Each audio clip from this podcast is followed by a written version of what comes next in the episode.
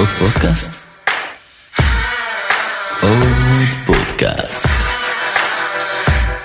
עוד פודקאסט לסטארט-אפים.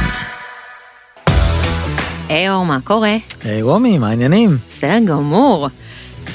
אז uh, ברוכים הבאים וברוכות הבאות לפרק נוסף בסדרה הטרנספורמרים, שיחות עם האנשים שמובילים חדשנות. אני אור המאירי, דירקטור חדשנות גלובלי בפרוקטר אנד גמבל, ואיתי רומי דוידור, שותפה מייסדת של קהילת Catalyst IL, וכיום מנהלת שיווק בסטארט-אפ Stoke. מי שנמצא איתנו היום זה אופיר ברונהיים, מנהל תחום החדשנות ב-DSV ישראל. היי אופיר, זה כיף שאתה פה. אהלן, תודה רבה על ההזמנה. אופיר חבר גם שלי וגם של אור, אז זה מרגיש נורא כיף לארח אותנו פה איתנו, לגמרי. אה, וגם long time. זו תקופה שלא מתראים אה, יום יום באיזה מיטאפ אה, וכוס יין וכאלה, אז... אה, האמת שאופיר ואני התראינו לפני כמה? שבועיים? בערך? יופי, אז עכשיו אני בפומו ואני מרגישה שלא הוזמנתי לחגיגה.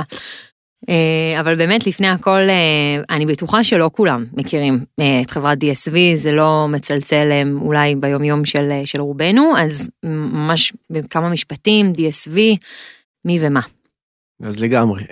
אז DSV הוא מקרה מוזר של חברת ענק, דנית, אה, שהוקמה בעצם בשנת 1976, חברה בתחום שרשרת האספקה.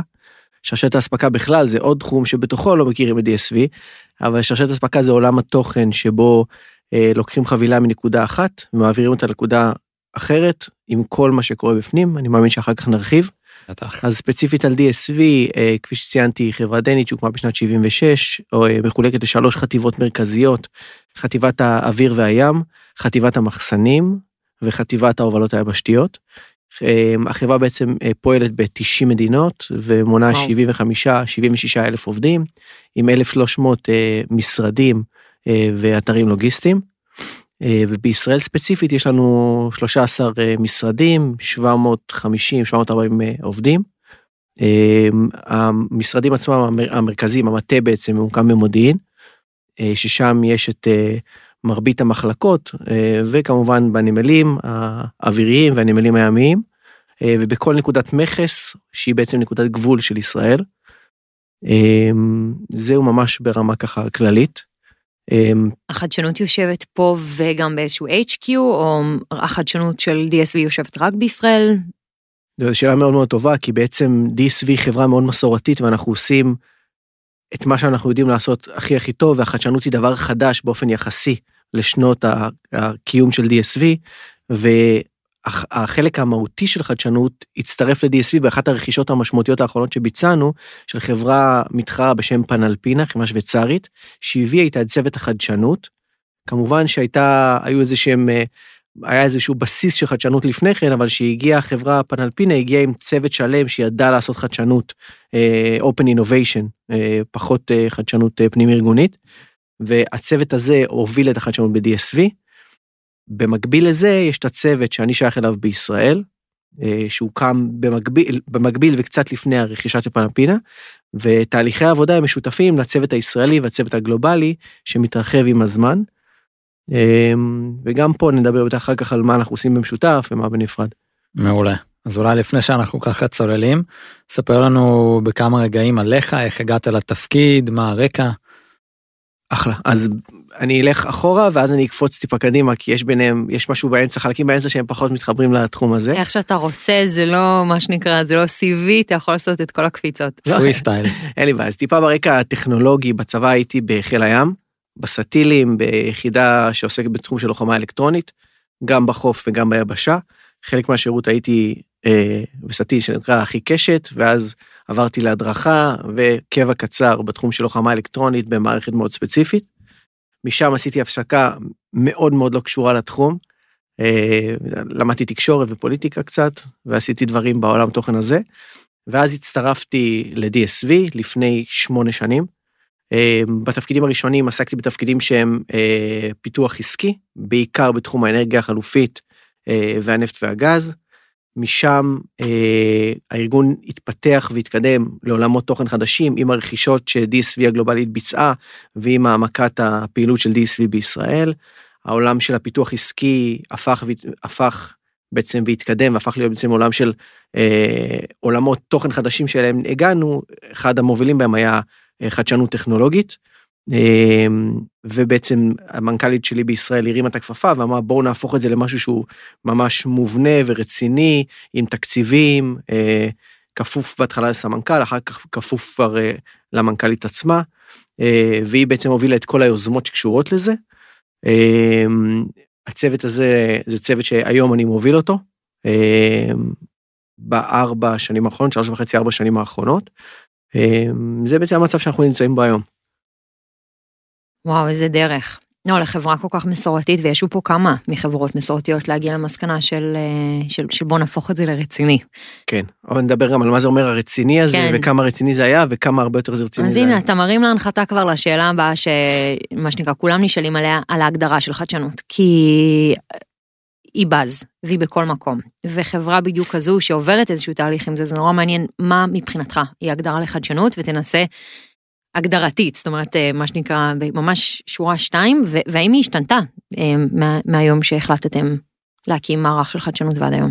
אז לגמרי. אז אה, הגדרה של חדשנות תוך כדי החשיבה, אני אנסה להדק את זה ואז לבוא עם משהו שהוא מסודר, אבל אני כן אגיד שבגלל ש-DSV היא חברה שעוסקת רק בעולם התוכן שלה, שרשרת אספקה, זה עזר מאוד להתפקס, עם כל הקשיים שבזה. מצד אחד, לא מוכנים לעשות שום דבר שהוא חדשנות מרקטיאלית, אני קורא לזה.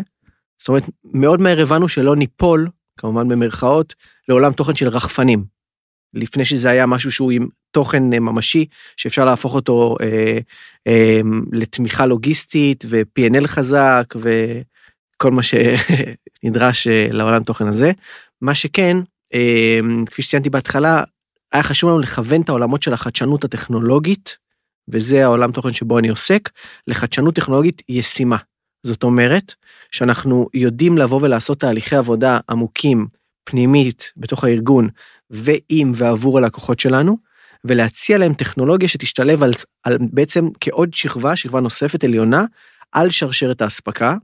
זה היה השלב הראשון שלנו. אמ, ובעצם ככל שהפכנו להיות טובים יותר ומקצועיים יותר וגם הלקוחות הבינו בכלל מה זה חדשנות טכנולוגית יכולנו לרדת גם ממש לתוך שרשרת האספקה ולהעמיק. אמ, ואני אשמח גם תרצו דוגמאות אחר כך. בוא אה, עכשיו. אז, אז עכשיו, אז בהתחלה מה שהיינו עושים זה להישאר בעולם תוכן המאוד מאוד פשוט שמדבר על זו שרשרת האספקה. אנחנו רוצים אה, אה, לנטר איזושהי יחידה, אנחנו נצרף, נצרף לה איזשהו GPS, ואז ה-GPS הזה יהפוך את היחידה ליחידה חכמה במקום יחידה טיפשה. וניתן יהיה לנטר ולעקוב אחריה לאורך כל שרשרת האספקה. איקס שנים אחורה זו התקדמות שהיא מאוד משמעותית, כי עד שלב מסוים נשענו בעצם רק על מה שחברות הספנות, התובלה, המסופים העורפיים, הנמלים, וכל הגופים האלה מאפשרים לנו בעצם, השקיפות שהם נותנים לנו, זה מה שהיה לנו כמשלח וכלקוח של משלח. בסדר? אני אחרי זה אחזור על משהו, יש כמה נקודות משמעותיות שפספסתי בעצם, מה אנחנו עושים ב-DSV בהקשר של מבנה. זה, תגידו לי מתי זה מתאים. אמ, עם הזמן הלכנו והתפתחנו לכמה כיוונים שבו אנחנו יודעים גם לפתח את הקשרים, האקו-סיסטם הגלובלי והמקומי, להבין לאיזה כיוונים, בעצם איפה הצרכים ולאיזה כיוונים מתפתחת הטכנולוגיה. אמ, ויש לנו אה, מקרה בוחן שהוא מצוין, איזה מוצר משותף, אמ, שאני אשמח להרחיב עליו, שעם חברה בשם אוגורי. מכירים במקרה? בטח, בהחלט. מעולה. אז אוגורי זה חברה, אה, חברת סטארט-אפ, או כבר בעצם לא סטארט-אפ, היא חברה שהיא well funded. יוניקורן. כן, אה, כן, נכון, לאחרונה, הפכת יוניקורן. אה, בקטנה. כן, קח להם צ'יק צ'אק, היא חברה בעצם בת עשר בקירוב, היא עוסקת בעולם תוכן של בריאות המכונה. זאת אומרת, יש פס ייצור, יש מכונה, צריך לוודא ייצור רציף, הם יודעים לבוא ולנטר בתוך פס הייצור תקלות צפויות במכונה, להתריע ולהגיד, חבר'ה, בואו תחליפו את הרכיב הזה או הזה, אה, על מנת להמשיך לייצר רצף, אה, רצף של ייצור. לפני אה, שנתיים נפגשתי בכנס שהיה במרכז פרס, הייתה שם איזושהי הרצאה נושא של חדשנות, הרציתי לה במסגרת הקורס של מרכז פרס לשלום וחדשנות. אחד, אחד הסטודנטים בקורס, שהוא חלק ממשרד ה-CTO של אוגורי, קוראים לו אמיר בהלול, אה, פנה אליי ואמר, נראה לי שיש לנו אפשרות לעשות משהו משותף ביחד. לא ידענו לאיפה זה הולך. את הדבר הזה בסוף לקחנו, אה, אם אני עושה כזה fast forward, למוצר בעצם שמחבר בין היכולות של DSV בעולם השינוע אה, והשילוח הבינלאומי, ועולם הרכש האסטרטגי, אני כבר אסביר את זה אם זה אחרי ברור עדיין, והעולם והיכולת של אוגורי לנטר מה שקורה בפס הייצור. בעצם המוצר השלם שלנו היום מדבר, הוא מחולק לשלושה שלבים. שלב ראשון, אוגורי באמצעות טכנולוגיה שלהם מנטרים את הבעיה. DSV מקבלים איזושהי אה, אינדיקציה על הבעיה הזאת, ואז בעצם שלב ראשון, שואלים את המקבל, האם תרצה שנתחיל לשנע את החלק לפס הייצור? יש לזה שכבה נוספת שהיא מורכבת יותר, שבו אנחנו אומרים, יכולנו לשנע, לשנע לך את החלק הזה והזה מהמחסן הקדמי שלך, או המחסן האחורי, או מהספק, יש לנו אפשרות גם לבצע רכש של היחידה הזו מספק אחר. זאת אומרת, זה תחת חטיבת הרכש האסטרטגי. בעצם הדבר הזה מייצר זה כמה דברים. החלק הראשון המהותי הוא שהלקוחות לא צריכים להחזיק מלאים. Okay? אוקיי? אם פעם לקוח היה צריך להחזיק מלאי, שבכל רגע נתון יהיה לו את החלפים הרלוונטיים לצורך החלפת ה- ה- היחידה, היום הוא יודע לקבל התראה מראש, ו-DSV דאגו להביא לו את זה ישירות לתוך פס הייצור. החלק השני הוא, יש עולם תוכן שנקרא time critical, בעצם משלוחים שהם מאוד מאוד דחופים, באופן ישיר הם גם עולים הרבה יותר, אה, כי נדרשות פה כמה אופרציות משמעותיות, אז אותם ניתן לחסוך, כי אנחנו לא מגיעים למצבים של time critical, של הצורך בדבר הזה. אז פה יש מצב שבו זה ממש פתרון של DSV כקורפורייט עם חברה טכנולוגית חכמה, משמעותית, מהירה, אה, שהביאו פתרון שהוא ישיר ועמוק בתוך שרשרת האספקה, והוא נותן ערך לא ל-DSV באופן ישיר, אלא ללקוחות של DSV, ומייצר עבורם ערך מוסף שהוא משמעותי מעבר לשירותים הרגילים והסטנדרטיים שאנחנו נותנים. יפה, זה לא שת"פ אה, טריוויאלי. הוא לא טריוויאלי, וחשוב פה להגיד שכדי שדבר כזה יצליח, היו צריכים שני דברים. אחד, הנהלה ב-DSV שתבוא ותגיד, קחו את זה כמה שאתם רוצים למקום הכי מטורף שאתם חושבים, ואז תנסו להוריד את זה לפרקטיקה. אנחנו חברה מצד אחד אינובטיבית היום, מצד שני שחושבת מאוד חזק על אה, ROI, אפשר גם לדבר על זה אחר כך, אה, אבל זה היה פה משהו שכן הוביל אותנו, ואוגורי שאם זה שהיא יוניקורן ויוניקורן שבאמת הם גם לא רק קיבלו השקעות אלא הם גם מוכרים, יש להם הסכמים עשרות לקוחות רב-לאומיים מאוד מאוד משמעותיים, אה, רצינו לייצר גם עבורם, הם רצו לייצר עבורם ואנחנו רצינו לעשות את זה ביחד, את המוצר השלם הזה, שהוא יהיה ברור לקהל וייתן ערך אה, משמעותי מוסף גם ללקוחות שלהם וגם ללקוחות שלנו. מעניין. אני לא יודעת איך אה, כל הנקודות שיש לי, מה שנקרא, לשאול או לחבר כאן יעבדו, אבל דבר אחד, הזכרת ROI והזכרת ש-DSV מאוד מוכוונת על תוצאות ומאוד מוכוונת במקום של סבבה חדשנות ואני שנייה אומרת את זה בכוונה בצורה קצת פשוטה. בואו נוודא שזה מתעסק באמת בדברים שהם ב core business שלנו. ואני אשאל פה אולי שנייה את אור, כי זה מעניין, כי המון פעמים היום חברות מתייחסות לחדשנות, דווקא דברים שהם לא אולי ב core business הטריוויאלי. פתאום דברים שקשורים לקיימות ו sustainability, פתאום דברים שקשורים אולי לחומרים, פתאום דברים שאולי קשורים לדברים חברתיים. זאת אומרת, היום החדשנות באמת היא, היא פולשת להרבה דברים מעבר ל core business, וכאן באה החברה ואומרת, לא, החדשנות תהיה רק ב core business. אז מעניין אותי אור אצלכם בפרוקטר, ואולי גם זה עבר תהליך, זאת אומרת, אה, האם החדשנות היא, היא רק ב core business ויש על זה החלטה, או שמאפשרים כמה אחוזים להגיד לדברים הדיסטרפטיביים, או לדברים היצירתיים, או לדברים שאולי לא יקבלו ROI, והם אולי אפילו for the fun of it, או for the marketing of it. כן. אז איך זה בפרוקטר? זה שילוב של גם וגם. אצלנו בגדול, כל יחידה עסקית יש את המנדט שלה לייצר את החדשנות או לטור אחר אה, טכנולוגיות.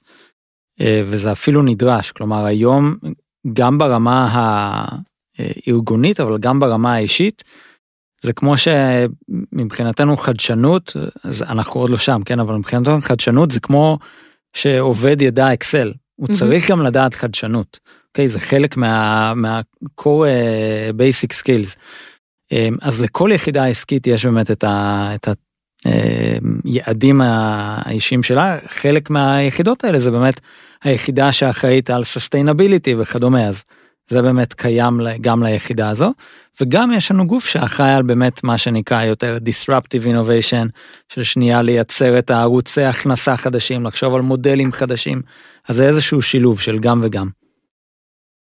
אמ, אם אנחנו כבר מדברים על מבנה, אז אה, אופיר זרקת ככה את, ה, את המילה הזאת אה, מקודם, ספר לנו קצת על איך הארגון הזה נראה אצלכם, למי בעצם אתם מדווחים, מה הכפיפויות וכדומה.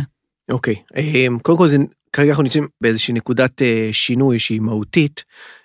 גם כארגון למד לעשות חדשנות, גם הבין את הערך של חדשנות, וגם, אני אחזור עוד פעם, הנושא של ה-ROI ועל החיבור לביזנס הוא נורא נורא חשוב אצלנו, ולכן יש שתי מחלקות שעובדות במקביל, סינרגיה חייבת להתקיים, אחרת זה לא קורה. אה, ומתוך זה גם עכשיו יש לנו שינוי בתוך הארגון, בעצם אנחנו מדווחים. אז שתי המחלקות האלה הן מחלקת החדשנות ומחלקת ה business change, אוקיי? מחלקת ה business change בעצם המהות שלה היא לוודא שיש אה, תוכן שהוא מהותי ורלוונטי לתוך מה שהארגון עושה ביום יום שלו, והם במהלך הפיתוח שלנו ושיתופי הפעולה שאנחנו מייצרים עם חברות אה, טכנולוגיות, הם מוודאים שיש נקודה שתדע לבוא ולקחת את הטכנולוגיה הזו לתוך הארגון, שלא נשאר עם מצב שיש טכנולוגיה מדהימה שאנחנו מאתרים ומנסים להטמיע אותה בתוך הארגון, וגם אחרי שיש לה צ'מפיון ומישהו שרוצה אותה בארגון להוביל אותה, בסוף אין, אין בסיס ונסיים פרויקט בתהליך שלם של חצי שנה, שנה, שנה וחצי, והוא לא ידע להיקלט אה, בעצם לשורשי הארגון.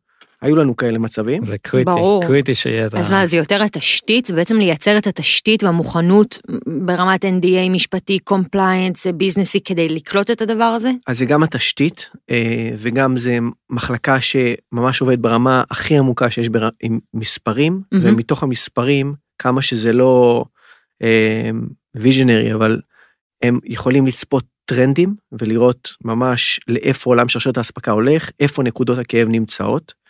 מתוך הנקודה הזו של החיבור בין המספרים לחדשנות, אה, מי שבעצם היום אמון על החדשנות ב-DSV ממש ברמה של אה, שינוי של שבועיים אחרונים, זה מי שהיה עד לפני, אה, באמת לא מזמן, היה ה-CFO של הארגון.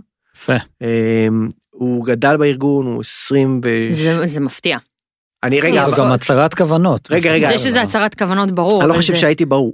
החדשנות והביזנס שלנו לא כפופים ל-CFO, הוא היה כן, CFO כן, עד כן. כן, לאחרונה, הוא היה אגב אמון, זה סופר מעניין, אתה יודע שאני מדבר על זה עכשיו, אני חושב על זה, שהוא היה אמון על זרוע הצמיחה הכי משמעותית של DSV בשנים האחרונות, שהייתה בעצם מיזוגים ורכישות, והשינוי הזה, קודם כל, אה, מראה שהארגון הבין שהוא צריך ללכת למקום שהוא אה, לא טיפה שונה, אלא להוסיף עוד איזושהי שכבה להתפתחות שלו. וזה אגב מגיע משני מקומות, שבסוף אנחנו כמשלחים, משלח ברמה הכי בסיסית ויבשה, הוא בסוף מתווך, הוא מתווך מצוין, שצריך לעשות את העבודה שלו בצורה מושלמת, אבל הוא מחבר בין חברות הספנות שלהם יש את האוניות, או חברות אה, ההובלות האוויריות שלהם יש בעצם את המטוסים, לבין הלקוחות בצד השני. ומה שקורה בשנה וחצי, שנתיים האחרונות, הקורונה הייתה כמובן מאיץ מאוד משמעותי של הדבר הזה, זה שחברות הספנות אמרו, היי, נמאס לנו להיות רק אלה שמובילים את הסחורה, אנחנו רוצים גם להרוויח כסף, וראו את הפוטנציאל בעצם שיש אצל המשלחים, אפשר לראות את זה עם צים, אפשר לראות את זה עם מרסק, מרסק אגב בעבר הייתה עוסקת ב... היה להם CVC שבאמת השקיע ב, בחקלאות ובמיליון דברים שלא קשורים, כמו שרומי ציינה. אה, אז מצד אחד DSV ראתה שחברות הספנות מתחילים, מתחילות לייצר אלטרנטיביות ובעצם הופכות להיות משלח דיגיטלי ורוצות לנגוס נתח ממה שיש למשלחים. ומצד שני, מה שניתן לראות כבר חמש שנים אחורה, אם לא טיפה יותר, זה חברות של בעצם משלחים דיגיטליים. חברה שאין לה שום נכסים, ברמה של שום נכסים, ורוצות לנגוס, לגעת ישירות בלקוחות, ולהיות מתווך בלי הערך המוסף שיש למשלח. אז כשאנחנו רואים את התנועה הזו ואנחנו במרכזה, חייבים כארגון, גם אם הוא ארגון שהוא מאוד רווחי, להבין שאנחנו צריכים להיות יעילים יותר, מהירים יותר, טכנולוגיים יותר, אה, גם פנימית וגם כלפי חוץ ללקוחות שלנו. ואם אפשר בעוד שתי מילים שהן חשובות, אה, ציינתי שאנחנו עושים שיתופי פעולה עם חברות סטארט-אפ אה, בכלל, או חברות טכנולוגיות אה, בכלל, אז אנחנו עושים את זה גם עבור הלקוחות, וגם כמובן, או שזה לא כמובן, טכנולוגיה שנכנסת ומשתלבת בתוך הארגון להתייעלות של הארגון עצמו. התייעלות ב, בעברית ישר נתפסת כצורך לחתוך עובדים כדי להתייעל, זה ממש לא מה שזה אומר, זה אומר בוא נשאיר את אה, אה, כמות כוח אדם הקיימת, מצבת כוח אדם הקיימת, וניתן להם ונ- לעשות דברים חשובים. דברים יותר. חדשים, חדשים יותר, חשובים יותר או פחות, או בנוסף למה שהם עושים, ונמשיך להכניס לקוחות, אולי ללא צורך, להכניס עובדים נוספים באיזשהו, אה, בצורה מאוזנת יותר. ונקודה שלישית שהיא מאוד מאוד חשובה וייחודית, שהיא קשורה לפיתוח עסקי אה, וחדשנות טיפה, זו נקודה שהיא ייחודית מאוד לנו. DSV בעצם החליטה שהיא רוצה לייצר את לקוחות העתיד שלה דרך העולם של הטכנולוגיה.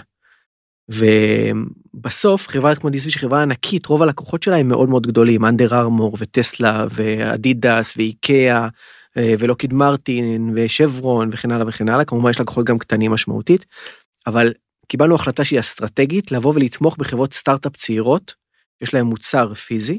בעצם אם חברה יודעת לעשות ה-go to market שלה ויודעת מה התוכניות העתידיות שלה, אבל אין לה שמץ של מושג איך בונים תוכנית שהיא אסטרטגית אה, ברמת השילוח הבינלאומי ואיפה צריך לשים מחסן שהיא תרצה להתחיל להפיץ בארצות הברית אה, או להפיץ באירופה או איך אה, כל העולם של logistics אה, סחורה שחוזרת חזרה אליהם אז אנחנו עוזרים במאמץ רב מבחינתנו בשלב הזה לעבוד עם החברות שהן מאוד מאוד מאוד קטנות ובונים איתם ביחד את השרשרת אספקה העתידית שלהם על סמך תוכנית ההתרחבות הפוטנציאלית.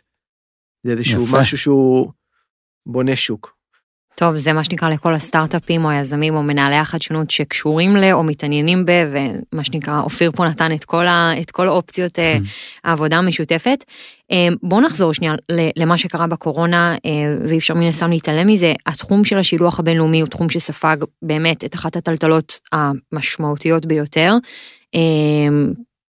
אה, היה, לא משנה, לפני כמה זמן ראיתי כתבה האם זה היה ה travel tech וה tourism tech או, או, או ה logistics tech. ואיך זה השפיע על DSV? האם, האם דווקא זה פתח איזשהם הזדמנויות חדשות? היה איזשהו פיבוט משמעותי, איזשהו business line חדש שהתפתח בעקבות זה? כי זה טלטל את, את כל שרשרת האספקה, מה שנקרא. נכון, אז אם מסתכלים על שרשרת האספקה ברמה הגלובלית, אז DSV בסוף היא בסך הכל עוד בורג, בורג גדול ומשמעותי, אבל בורג. שרשרת האספקה הייתה באיזשהי מצב של disruption כללי מכל הכיוונים, בכל היבשות, מסיבות ברורות של קורונה, אמ, אה, שגרם לתפוקות הרבה יותר נמוכות בנמלים, וצוותים שלמים במסופים אוויריים, ימיים, נמלים כאלה ואחרים שעבדו בצורה פחות יעילה. ועל זה היו גם עובדים בתוך DSV בכל נקודות שרשרת האספקה אה, בעולם, שגם שם היו עובדים חולים, התפוקות ירדו, האירוע המוכר אה, במצרים אה, של האונייה שנתקעה ובעצם חצמה את, את כל המעברים, והמון המון המון אירועים שהם היו אירועים מקריים בעולם, כולם היו תחת המטריות של הקורונה וגרמו להמון המון בעיה של בעצם, או חוסר משמעותי של זמינות של ציודים בדמות של מכולות אה, בנמלים באירופה, וכמובן שאנחנו כ-DSV גם הושפענו מזה בצורה ישירה. כוח של DSV כחברה שהיא גדולה ופרוסה בצורה נכונה, זה קודם כל לנסות, בעיניי, להבין מה המצב האמיתי בשוק. האם יש פה היסטריה, זה השאלות הראשונות, או האם בעצם יש פה באמת בעיה אמיתית וצריך לבוא ולפתור אותה. אז אחד הדברים שהבנו, כמו כולם, זה שיש פה בעיה אמיתית, והתקבלה החלטה שפיבוט לא יהיה. אנחנו נתמקד עוד יותר ונהיה טובים עוד יותר במה שאנחנו עושים, נחזק את הקשרים שלנו, נציע אלטרנטיבות, נוודא שאנחנו יכולים לתת ללקוחות שלנו את מה שבעצם היה חסר, וזה היה שקיפות בכל שרשרת האספקה. ודאות. ודאות, שהוודאות הייתה בעצם לא קיימת, אז השיח הפך להיות מ... אבל בואו פשוט נהיה כנים לגבי זה. כן. חד, חד משמעית, ובסוף יש גם את הנקודה שאם אתה, לא יודע אם אתם הייתם חשופים, אבל היה מקרה מאוד מקומי בישראל, מסוף מטענים, בעצם כל מטען שנוחת בישראל, צריך להיכנס למסוף מטענים, סוויספורט או, או ממן. בסדר? זה מסוף שאליו נכנסים המטענים לפני הכניסה. המסופים האלה היו עם תחלואה מאוד מאוד גבוהה לפני מספר חודשים, ובסוף אנחנו כמשלח, או כל לקוחות שאמורים לקבל סחורה בישראל, כולם נפגעו מזה. יש לך שתי אפשרויות. או מעבר לאפשרויות התפעוליות, לבוא ולהגיד, הנה אנחנו מנסים לתפעל ואנחנו נעשה מה שאפשר כדי למשוך את המטענים בזמן, ונסייע וזה, אתה חייב לדבר פה על שקיפות. בסוף לקוחות, מעבר למכתבים המאוד רשמיים ולהצהרות, רוצים שקיפות שהיא ממש ברורה. אמ, ופה גם הייתה השקעה מאוד משמעותית בתחום של טכנולוגיה, שעסקה ב-supply chain visibility, ב-end-to-end visibility, ואפשר לראות בעולם היום השקעות מאוד גדולות בחברות, אחת מהן היא Project 44, השנייה היא פורקייטס, אה, ויש חברה ישראלית גם, אמ, שאני מקווה שעד שאנחנו נוציא את הפרק הזה, או אתם תוציאו אותו, אז השיתוף פעולה כבר יהיה בחוץ, אז אני אגיד את השם שלה ואני אקח פה סיכון. אה, יאללה, קוראים לה ווינוורד, שאני חושב שאתם מכירים אותה. בטח. אה, אז עמי, דניאל אה, ואני עבדנו בערך שנה וחצי אחורה על איזשהו תהליך רעיוני של מה יקרה אם נוכל לשתף פעולה ו... ועמי הוא איש של מעשה וידע לה- להביא את הצוותים הנכונים, ואנחנו ידענו לדייק את הצורך שלנו בתוך הארגון. אה, בסוף רצינו להגיב מאוד מאוד מהר ולהשתמש בטכנולוגיה ישראלית, וממש במהלך חודש פברואר אנחנו נשיק מוצר ללקוחות שלנו שיוכל לסייע להם בעצם לראות, אנחנו בחרנו להתמקד בפן הימי, מכולה שעוזבת נמל מסוים בעולם, ואמורה להגיע לנמל יעד אחר בעולם. היום מה שיש לח- לחברות האלו זה בעצם אה, נתונים אה, טרום ההפלגה, שאמורים להגיד להם, ההפלגה צפויה לקחת 25 ימים, ויש את הנתוני שוק החדשים שההפלגה בפועל לוקחת 28 ימים. מה שהמוצר המשותף הזה אמור לתת להם שקיפות, הוא אמור להתייחס ולעדכן את עצמו כל הזמן בהתאם למצב האמיתי בנמלים ובמעברים, ולתת פרדיקציה ללקוחות, אוקיי? זאת אומרת, ברמה ממש כמו תגובת שרשרת, אם אה, ווינוור ידעו לבוא, ולהגיד לנו, שימו לב, מכולה שאמורה להגיע עוד 14 יום, כבר ביום ה-11 ימים לפני ההגעה תגיע עוד 15 ימים, אנחנו כבר נדע לעדכן את הלקוח, שיוכל לעדכן את הקו ייצור שלו, שיוכל לעדכן את הלקוח המקבל שלו, ולא, ולהימנע ממצבים מאוד מאוד לא נוחים. אה, ופה ניסינו לסגור את הפער הזה, כי בסוף הקורונה היא נפלה על כולנו, רק המטרה היא להגיב כמה שיותר טוב, כמה שיותר מדויק וכמה שיותר מהר, ובסוף לטכנולוגיה היה פה אה, נקודה, היא הייתה מאוד מאוד משמעותית עבור, עבורנו, עבור הלקוחות. סיפרת אופיר שיש בעצם אה, קבוצה אצלכם שאחראית על הטרנדים או התחזיות, לראות לאן כל העולם הזה הולך.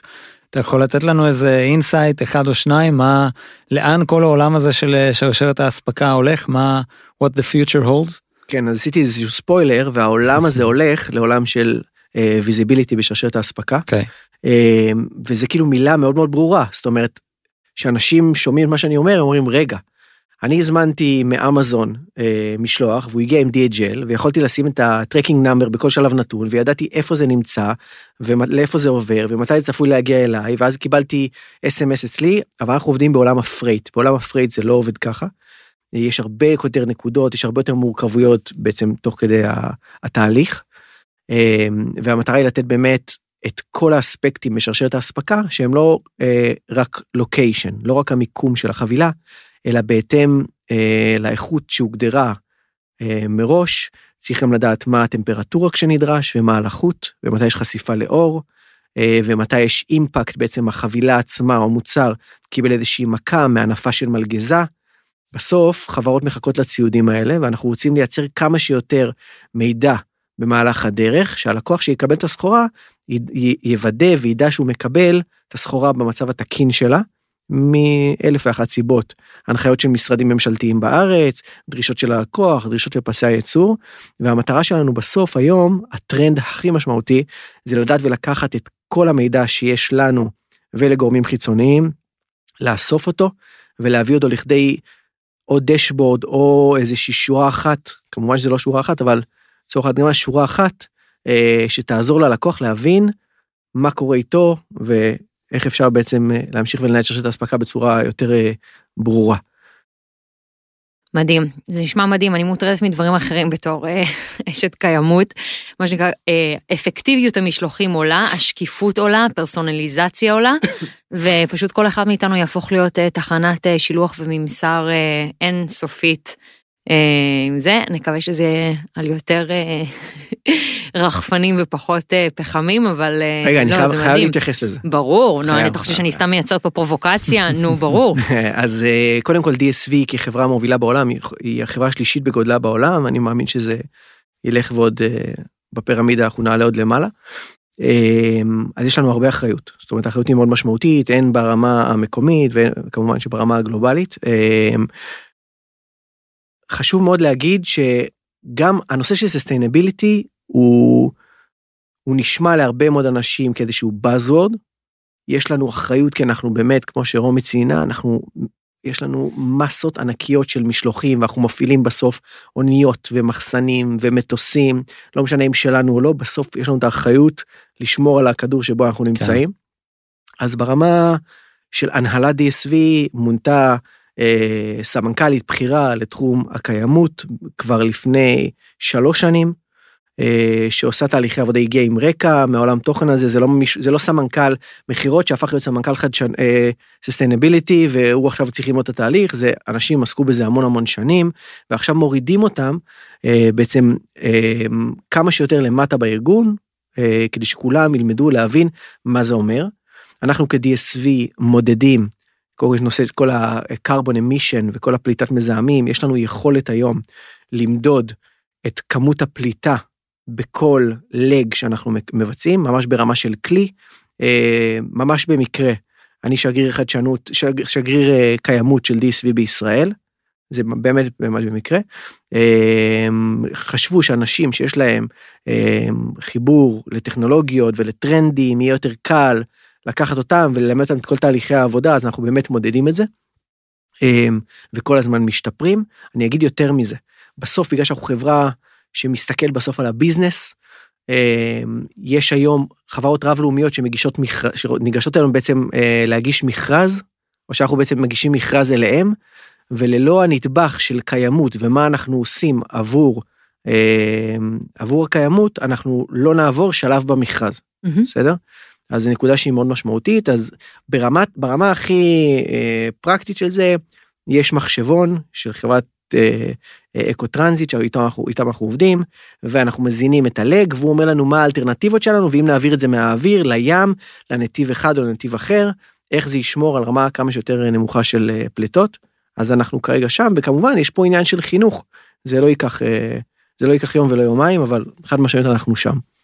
אופיר ציינת שאתה אוטוטו שמונה שנים ב-DSV. מה, ספר לנו על משהו שדווקא פחות הצליח, איזשהו ניסיון לשת"פ או משהו שהתפקשש, ומה למדתם מזה? אה, מעולה, אז קודם כל אני שמונה שנים ב-DSV כבר, זה. אוקיי. זה הלינקדאין גילה לי. אה, ובאמת בחדשנות, כפי שציינתי, אני אה, ארבע שנים בקירוב, ואני חושב שאני מאוד לא מתבייש להגיד שהרבה מאוד מהדברים לא הצליחו לנו. אה, החלק המהותי והראשון, שהוא אגב מצליח רק עכשיו, לקח לנו כמעט ש... בשנתיים הראשונות שלי להבין מה קורה איתנו, זה לבנות את האקו סיסטם הזה בכלל. כי כשנכנסתי לפה אור אמר לי בוא תספר טיפה עליכם, כי אור נחמד, אבל הוא אמר לי לא מכירים אתכם.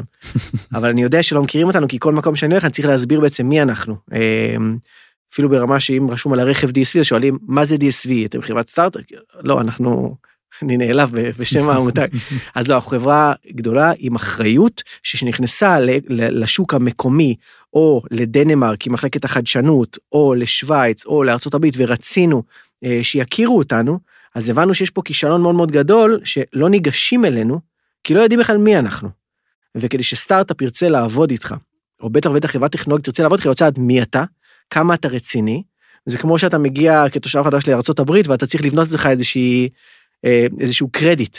אז בוא תראה מה אתה יודע. אז בהתחלה נלחמנו מאוד מאוד קשה כדי שיכירו אותנו, ועשינו את זה עם שיתופי פעולה אה, שחלקם המשיכו וחלקם כבר אה, הפסיקו כי כל אחד הלך לכיוון שלו, אבל שיתוף פעולה ברמה הגלובלית עם, עם Plug and Play העולמית, יש להם חתי, תחום של שרשרת אספקה, supply chain for plug and play, plug and play for supply chain, מאוד משמעותי. יש לנו uh, בישראל את Start-Up Nation Central שאנחנו עושים איתם תהליך uh, כבר די משמעותי. עכשיו יש פה שותפות מלאה, הם עבדו בתחום של ה industry uh, 4.0 ולאט לאט חשבנו זה כן שייך ל... ל supply chain, זה לא שייך, מפרידים את זה, היו לי הרבה שיחות על זה עם רומי, שעוד היא הקימה את הקהילה אצלה, אמרתי לה הרבה פעמים, רומי, אבל בואי, אני חושב שזה מהותי. וזה, והיא אמרה לי, אני יודעת, קיצור, צריך בסוף לקבל את ההחלטות, ואנחנו היום בצד שבו כבר בזכות הקורונה ובזכות המשברים, וגם היה פה איזשהו תהליך ופרק זמן גם של הצלחות מקומיות, שבסוף כן גרם לאנשים לבוא ולהגיד, אוקיי, יש עם מה לעבוד פה, יש פה גם אה, ממש אקו סיסטם קיים, אה, וכמובן, איך שכחתי או לא שכחתי ולא ציינתי, אה, את מרכז פרס לשלום ולחדשנות, שעשו איתנו גם, או אנחנו עשינו איתם, ממש מ-day one שלהם, עבדנו כשותפים, ואנחנו נותנים שם חסות לקומת החדשנות, ויש שם סטארט-אפים מדהימים, שאוגורי אגב, גם היו שם, וזה חלק משיתוף הפעולה. אמ, אז הנושא הזה של ההיכרות איתנו זה היה משהו שנלחמנו איתו שנתיים בצורה פשוט מטורפת לגמרי. ושבוע שעבר הזמינו אותי לדבר בכנס של אושן טק. שזה בסוף לא דיברתי מישהו אחר שהיה לו יותר מה להגיד שם מ-DSV שעסק באמת הם רצו לשמוע על טרנדים אמ, הטרנדים בעצם שקשורים לפן התפעולי אבל וואלה יש ocean tech, יש קהילת ocean tech שאנשים רוצים לשמוע מה אנשים בתחום של אספקה אומרים. כבר אז- מכירים אתכם. אז כן, וחוץ מזה היו גם טכנולוגיות שחיפשנו אה, לפני שעבדנו בצורה עמוקה עם מחלקת ה business change, שהיה לקוח שרצה אותם, והיה פה אה, סופר צורך, אבל בסוף ברמת הארגון, לא הצלחנו להביא את זה לכדי מצב שהארגון עצמו קולט אותם ומשתמשים בו ברמה רפיטטיבית. כי לייצר הצלחה חד פעמית זה לא קל, אבל זה הרבה הרבה יותר קל מאשר להפוך מוצר לסוג של מוצר קטלוג, שבו כולם משתמשים. אה, והיו לנו כאלה לא מעט. אז בואו ניקח מזה שני טייק אווייז או שני טיפים, או אני שונאת את המילה טיפ, אני צריכה למצוא לזה מילה אחרת, אבל שני, שני דברים. אני חושבת שאחד מהם, ואתה תשלים את השני, זה מנהלי חדשנות ותיקים, לא ותיקים, חדשים, ההשקעה בלייצר נוכחות ו visibility והיכרות עם ה brand. הם הרבה מזלזלים בזה, אומרים, מה, זה marketing, זה יחצני, זה זה זה זה. זה חשוב, בסופו של דבר רוצים להיות מגנט לסטארט-אפים, לטכנולוגיות, לשיתופי פעולה, לדברים הזויים, לדברים בול מתאימים, ו- וזה חשוב, ההיכרות הזאת, ול- ולייצר את זה, אז נראה לי זה משהו שאני לוקחת מפה. Mm. תשלים מספר שתיים, לא יודעת, משהו שכאילו, מ- תובנה, טיפ ממה שציינת עכשיו. אז בהקשר הזה של כבר אחרי שהכירו אותך, בסוף שאתה קורפורייט ענק ונתפס כדורסני, ואתה עובד עם חברות סטארט-אפ, ואור ואני דיברנו על זה ממש לאחרונה, אה, פאנל שהיינו בו, אה, אז, וזה משהו שאני נותן בו דגש מאוד מאוד גדול, זה נושא של החיבור או הגישור בין התרבויות. תרבות של סטארט-אפ ותרבות של קורפורייט היא שונה לחלוטין, המטרות שונות, אבל ההצלחות הן משותפות. אה, אני אוהב נורא לדבר על זה, אז אני מקווה ש... אם, אם לא עכשיו, אז נרחיב על זה אחר כך, אבל באמת, אה, זה מובהק שלסטארט-אפ יש איזושהי כמות של משאבים מסוימת, ואסור לבזבז אותה, כי בסוף זה יכול לגמור את הסטארט-אפ לחלוטין. אה, ואותו דבר, זה נשמע מוזר, אבל גם לקורפורט יש כמות של משאבים מסוימת, אה, גם כי כל תהליך שאנחנו הולכים אליו, זה אומר שוויתרנו על תהליך אחר מקביל, ובסוף, אם יש אי הצלחה לשני הצדדים, אז בקורפורייט יגידו, רגע, אז אנחנו לא צריכים חדשנות, זה רלוונטי, זה לא רלוונטי, Hmm. ואז יש מצב שאתה מתחיל את הכל מההתחלה, לא באמת, אבל ברור. תהליך שלם, והסטארט-אפ בזבז זמן שהוא יכל לייצר עבורו הצלחה נוספת. אז אם נסכם את זה, באמת הפער בתרבויות, או הגישור בין התרבויות, בין סטארט-אפ או חברה טכנולוגית, לבין קורפורייט בכלל, זה משהו שאני אה, אוהב לעסוק בו, וחשוב שנכבד שני הצדדים. לקחנו. טוב, אופיר, תשמע, היה סופר מעניין. וואי, ממש, הזמן עף, ממש, ואני חושב שיכלנו להמשיך כאן עוד שעה, לגמרי. שעתיים בכיף, לגמרי. אה, אבל בכל זאת אנחנו צריכים אה, לסיים. אז המון המון המון תודה. תודה לכם. אה, תודה לך, רומי, תודה, אור. ותודה לכם, המאזינות והמאזינים שהייתם איתנו, ונתראה בפרק הבא של הטרנספורמרים.